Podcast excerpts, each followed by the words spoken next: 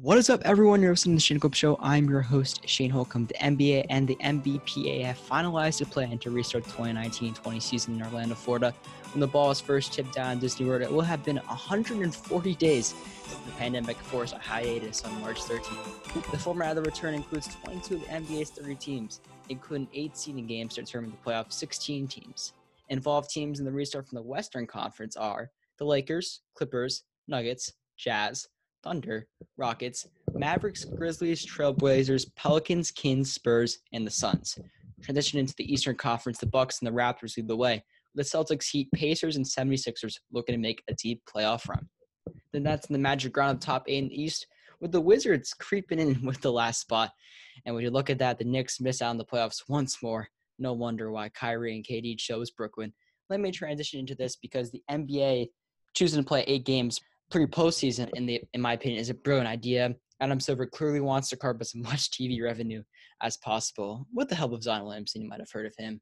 Uh, looking at the first couple games in Orlando, the Jazz and the Pelicans kicked things off on July 30th, while the Lakers and the Clippers meet for their final matchup in the regular season in the nightcap.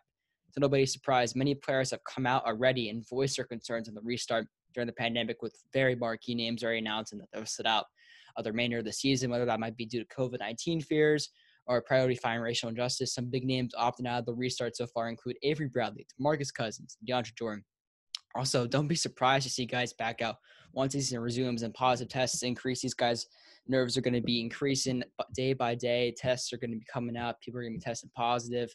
Uh, the games will, of course, be played behind closed doors uh, down at the ESPN Worldwide Sports Complex in Orlando. Players will be strongly encouraged to not leave their hotels regularly. I want to mention Giannis Antetokounmpo's recent quote about an asterisk of a champion because it's been a lot of the talk right now. Is the champion this season going to have an asterisk next to it? And I really like what Giannis says. Uh, quote, I feel like this is going to be the toughest championship you could ever win, end quote from Giannis on a conference call this past Wednesday. You have to remember these players will be isolated from their families for at least two months and will have to quarantine at their hotels with no interactions with their fans. Teams like the Bucks and the Lakers have worked so hard to clinch home court advantage this year in the playoffs. And it's almost like playing an AAU tournament. Regular season records and no fans in attendance will affect these players more than you think.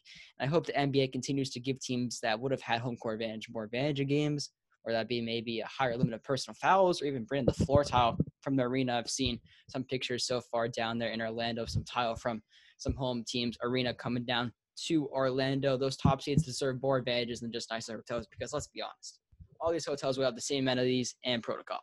I will be going into my predictions on these NBA playoffs a little bit further down the line, a little bit closer to the resu- resumption of the NBA playoffs. But before I wrap up this episode, I want to thank all of you guys for all the support the past five months. It's been amazing to see how this podcast has grown. And that's possible due to all of you guys doing what I've asked you to, to share your podcast with your friends and family. You guys are going out there and you're doing that. So thank you very much. If you haven't already checked out my SportsCastr channel, that's Sportscaster without an E. S P O R T S C A S T R. It's an app on the App Store. You can download it now for in the App Store. Uh, you can stream my live sports broadcast with the link that I'll put in the podcast description.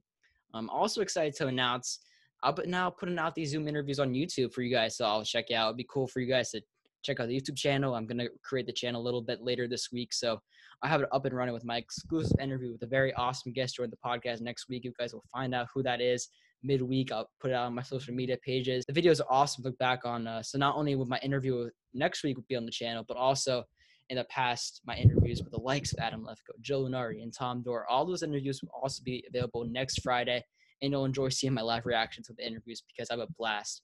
Uh, every single week talking to the biggest names in the sports broadcast industry. Make sure to keep those Apple Podcast five star ratings and reviews coming. We're climbing sports podcast charts, and with your support, this podcast will continue to grow.